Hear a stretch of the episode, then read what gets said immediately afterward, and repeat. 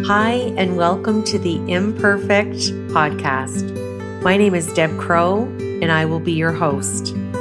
Join me on this journey as we meet heart centered leaders from all over the globe. Lots of interesting questions, interesting conversation, and find out what makes a leader. How do they handle uncertainty and complexity? How do they lead in a time that is volatile? Join us. Welcome back to Imperfect, the heart centered leadership podcast. And this week's theme seems to be all about health and medical and leadership on those two different platforms. And I'm really delighted this afternoon to interview Dr. Paul Woods. He's the president and chief executive officer of the hospital that's in my city in London, Ontario, and it is London Health Sciences Center. So, Dr. Paul, welcome to the show. Thank you for having me, Deb. Paul, I have to be I have to be transparent and tell you that since you've uh, returned to Canada from the U.S., I have had numerous people tell me what a wonderful leader you are. So I wanted to preface that before I started asking any questions and, and tell you it's a real treat for me to virtually meet you and uh, get this opportunity to interview you and get to know you a little bit. Uh, well, again, thank you, and those are very kind words. I wanted to know at what age you knew that you were interested in medicine and wanted to become a doctor. You know, that's uh, that's an easy question for me to to answer because actually, as long as I can remember, I wanted to to uh, be a, a, doctor. I think there was a brief period of time when I was a teenager when perhaps I liked animals more than people. So I thought for a while I was going to be a veterinarian, but that was about a, a two or three year sort of um, uh, detour. Uh, and, and really, as long as I can remember, I wanted to be a doctor. And I wanted to know was there a family member or someone that you held in high regard who really exemplified leadership for you? Or where did you get that window of opportunity where you thought maybe someday when I'm done practicing, I'm going to make that transition into a leadership role? Um, you know, there there really wasn't anyone, and and I often sort of jokingly, uh, you know, um, state that that uh, one of the probably the biggest thing that that uh, made me want to go into leadership was that I thought people weren't doing a very good job, and I could say it even more strongly than that, but I won't.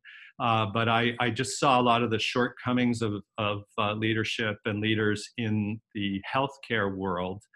And I think rather than uh, you know checking out or acting out or um, you know just ultimately being frustrated and angry all the time i, I was sort of uh, uh, you know I, I, lived out gandhi's world in, in trying to be the change i wanted to see in the world. So i, I literally went into leadership not because i saw a great leader that i wanted to follow uh, but because I, I saw especially in healthcare which is such a complex and it's such an intimate world that that uh, maybe i could do better than some other people uh, were doing. It's interesting and it and it leads in nicely to my next question. I often see in healthcare non-clinical roles a lot of accidental leadership and i wanted to know if you would weigh in on that in your observation. I would love your opinion because I, I, I do a lot of executive coaching with executives and c suite leaders like yourself. And it's a conversation that comes up a lot. And i feel there's there's some difficulty around discipline and structure because it's hard if someone is your superior but you don't have full respect for the stature that maybe they've achieved. So i just wanted to know if you'd shed a little bit of light on that and if you see a difference between the work you did in michigan and now being back here in ontario canada and it feels like that's a PhD dissertation to answer that, but I'll, I'll, try to give you some thoughts on it. So, so it's interesting you talk about accidental leadership, and I've always differentiated between leadership roles and leaders. Uh, there are many people who hold a leadership role, but people don't want to or don't follow them very effectively. And there are lots of people who are leaders who don't have sort of formally designated leadership roles.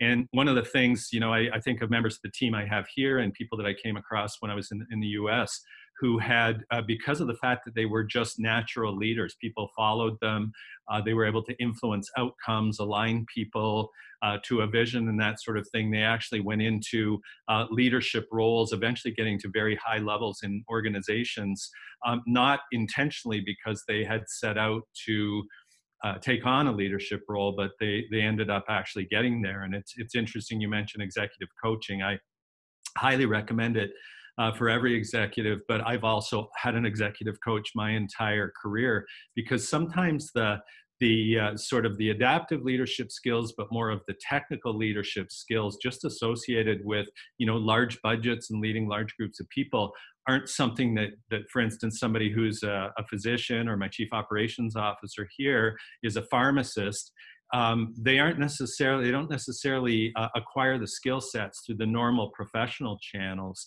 uh, and as such, they, uh, uh, they, they often have to acquire those after they've acquired a fairly, uh, you know, sort of uh, significant leadership position. So, so executive uh, executive coaching is something that that I still engage in and probably will my entire career.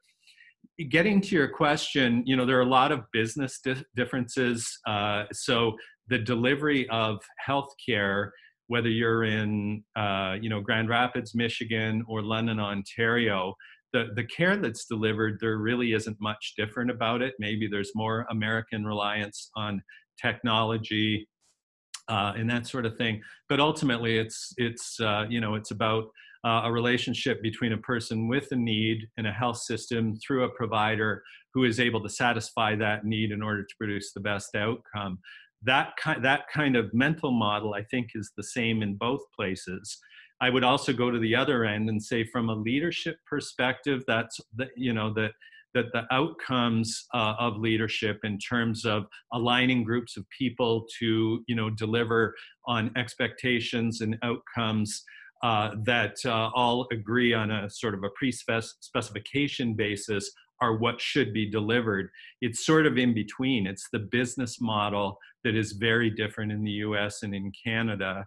And uh, and just to be clear, there are probably uh, uh, almost as many frustrations with with some of the challenges associated with that here than there are uh, on the U.S. side of the border. Uh, and for instance, just not having nearly as many levers uh, that a person can pull in order to be able to do ultimately what we have to do, which is about delivering outcomes, the, the needs that our population served have within a sort of a, a, a limited, a finite resource pool, whether that's human or whether that's hospital beds or whether those are dollars. Uh, but but leadership is ultimately very similar in in uh, both places. I did not find a huge amount of difference. The technical skills quite a bit different. Well, I can join you in that comment. I prior to coaching, I was a community-based case manager and I, I did a lot of neurotrauma. And at the time I was involved, there was a lot of pediatric brain injury and they didn't have the specialists there anymore. They had packed up their practice and moved to the US. So, given the trauma and the state of the emergency, sometimes these kids couldn't be airlifted to our hospital here in London and they would be sent to uh, sick kids in Detroit. So it was really uh, a fun time for me to understand the different dynamics of the health systems, like you say, and case managing in another country, even though we're an hour away from the border, and then transitioning back it was a lesson in uh, out of province OHIP claims 101, but uh, wouldn't have traded it for the world. It was a lot of work at the time, so I really, I really regard that point in uh, what you said about both health both health systems. What do you think? What I guess what's the easiest way to ask you this? What imperfection do you feel that you have brought to being a heart centered leader? What imperfection do I personally possess that have, um, okay, well, I, I guess I ultimately see myself as, uh, you know, taking the, the topic title as an incredibly imperfect uh, being.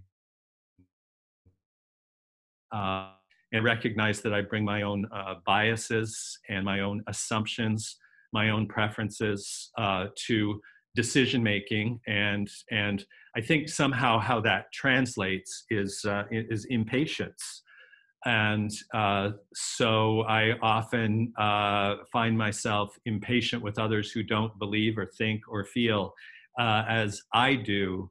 And so, uh, you know, my own personal journey as I'm well into the second half of, of middle age has been uh, to try to seek to, to listen, to understand, uh, and uh, to try to uh, identify the impatience that I have and to, to essentially name it, which is I'm impatient. Sometimes I'm impatient because things don't go quickly enough for me. And I think everybody that I've worked with in leadership would say that's probably uh, number one or, or two on the list of, of uh, things that I struggle with.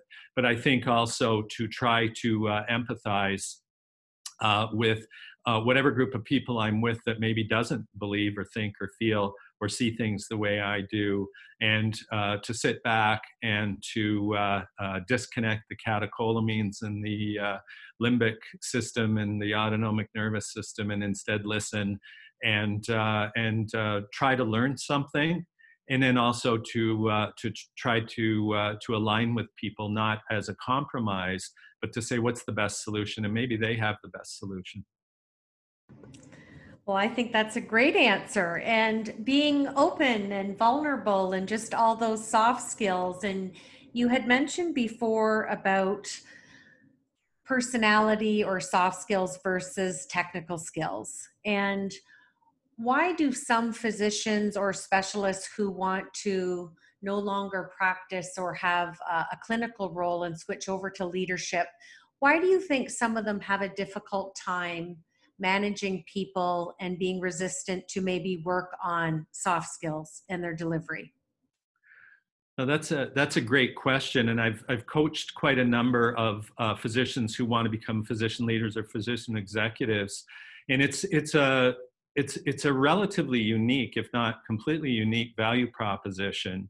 And uh, unfortunately, what tends to happen is people come down on one side or the other. So either they become a sort of a, a physician, pro-physician union person, in which case, you know, the, their their failure to sort of understand the sort of the the the group of stakeholders and the group of um, sort of customers that have to be satisfied by the performance of a health system or a hospital or a clinic or whatever.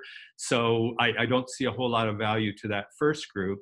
On the other hand, if a person who's like me, who spent the vast majority of my career as a physician, uh, forgets the interface that patients have with care and the vulnerability uh, that they have with that and the fear and then also uh, the challenges that a physician has then they're basically just a, uh, a leader or a manager or an executive uh, or an operator who isn't very good at it because they haven't done it all that long in their life. So that so the uh, the real intricacy is in putting those two perspectives together and, and to be able to think about what does good look like in terms of outcomes how do i also bring the perspective of the physician or my knowledge based on in my case almost 30 years of man of looking after patients of the vulnerability patients have in that.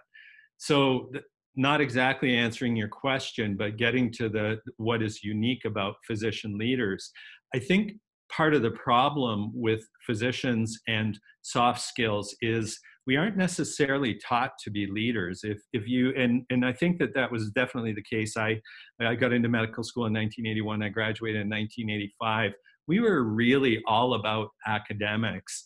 When i um, when I was interviewing uh, medical uh, potential medical students at the University of Calgary back about 10 years ago, it was more than academics, but a lot of it was was in accomplishments, you know, volunteerism and that sort of thing. And the notion of physicians as leaders uh, is is still something that I don't think is well enough developed. You know, there are some uh, clinical specialties. So if you look at intensive care units, are very much a team sport. Emergency departments, very much a team sport. Operating rooms. The, the physicians in those sort of uh, specialty settings have learned on that, although the older ones still may sometimes uh, try to understand the difference between sort of command and control. And who is it? Daniel Goleman's six leadership styles. They you know some of them still want the command and control but for the most part i think physicians in those particular specialties have done a great job of, of becoming much more sophisticated leaders. So i think there's a leadership skill gap that is just because often you get to your 40s or 50s by the time you're in leadership and you've never really had to lead. Um, and the other thing is is we were taught from a very young age that that if everything goes wrong, it's all on us. And there's this tendency of sort of clamping down and taking control as opposed to delegating, develop team comp, um, competencies. I, I would say the one thing that physician leaders have the biggest challenge with is delegating, you know, to define the problem and to assign it uh, based on, uh, uh, you know, sort of uh, deliverables and metrics and that sort of thing. So, so I think there are a lot of reasons why it's challenging for physicians. When they get it and when they come into it, we have a couple of a, a number of great examples in LHSC. It's just fantastic, and I worked with a whole bunch at Trinity as well. It's just fascinating and and, and almost breathtaking watching as they start to understand what the differences are and they start to incorporate those skills. Well, and that's lovely to hear. And I, I can certainly tell you from the one, the physicians and specialists that I've had the privilege to work with, there's been just the desire to, to just be a better person and not get wrapped up with initials after their name and stature. They just truly wanted to step up and, and be a really, really good leader, which is wonderful to, to hear and to see. So I'm happy to hear that if we talk about the principle of, of authenticity, and I've heard this described uh, in your reputation, if you will, how do you consistently show respect for others on your executive team?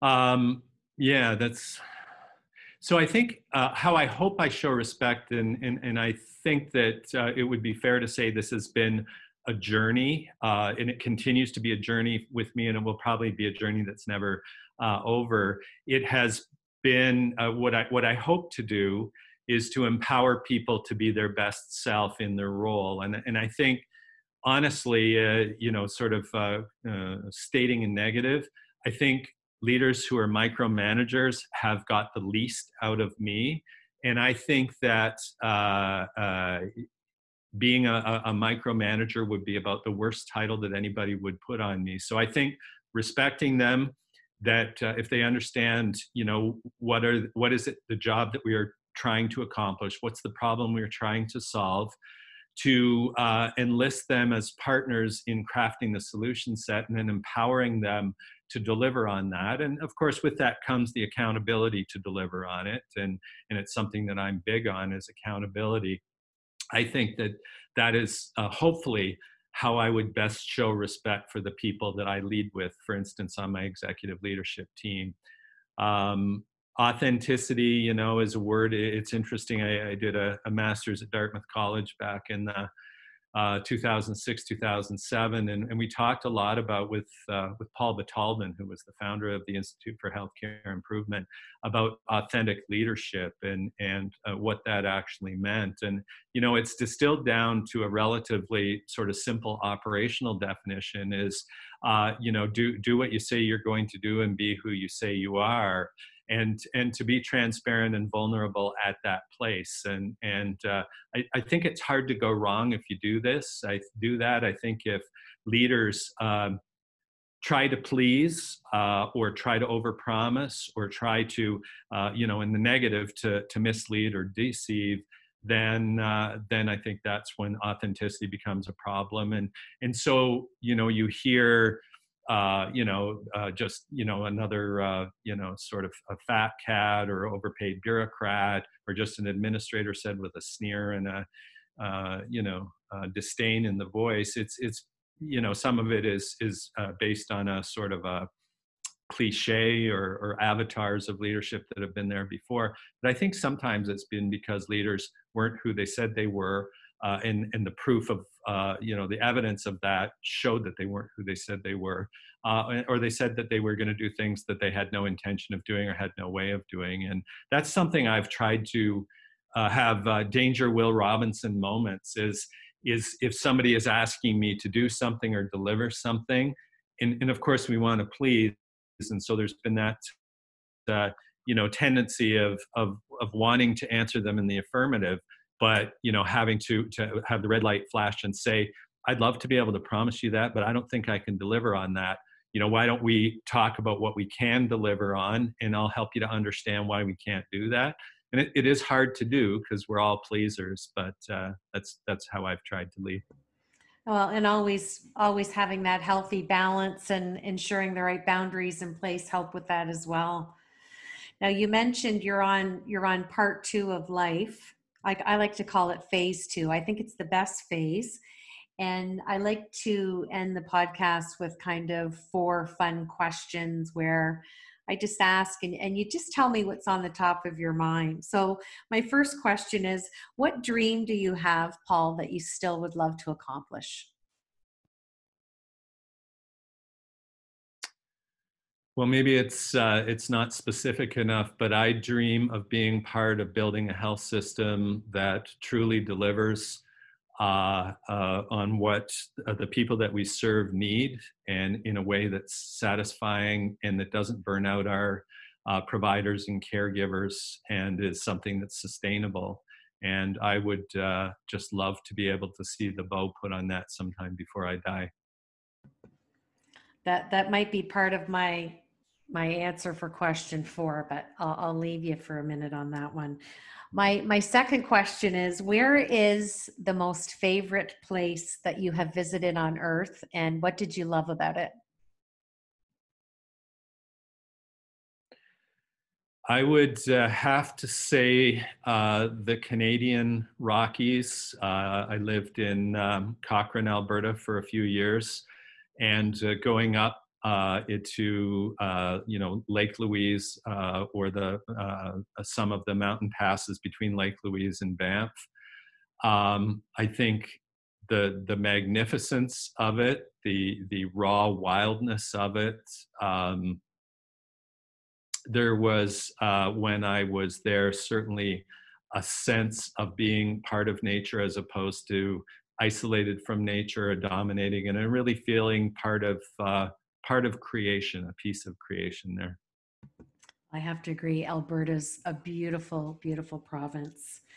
Now, my third question I have to preface a little bit. So, in my previous business model, I had mentioned to you I was a case manager and I met a lot of executives who were off on short term disability claims. And some of them were very, very sick, and I did lose some of them. And it really had me think about I no longer wanted to be a generalist in this type of role, but be a preventionist and, and really started educating people when I moved into coaching on self care and, and really feel like it's the foundational language of my brand.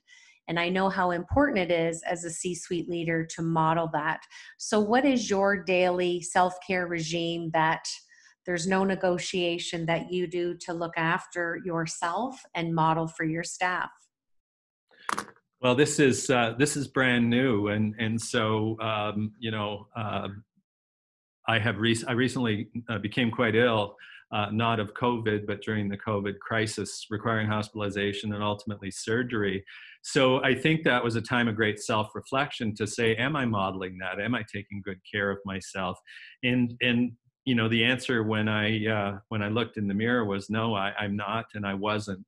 And so uh, you have a relatively in front of you here uh, despite my uh, uh, relatively uh, mature age um, really a, a, person who's committed to self-care and to modeling it. And some of it is um, behaviors i guess that are mine but I don't mind sharing. So, um, in terms of uh, uh, uh, regular exercise, um, I'm not going to compete in the Boston Marathon, uh, but I am uh, uh, committed to exercise. I'm committed to a healthy diet. I'm committed to getting enough rest.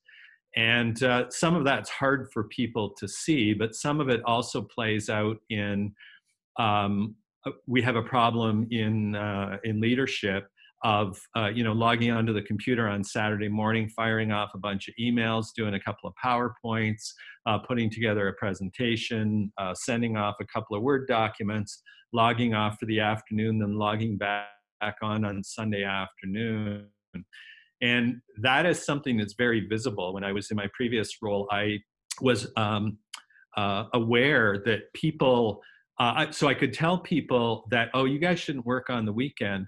Well, when the boss starts sending off emails from uh, you know 8 a.m. through uh, you know noon on Saturday morning, then from two in the afternoon through seven o'clock on Sunday evening, it's easy for me as the, their leader to say, "Oh, don't you don't have to answer now." But what are the sort of the hidden messages or the implicit messages?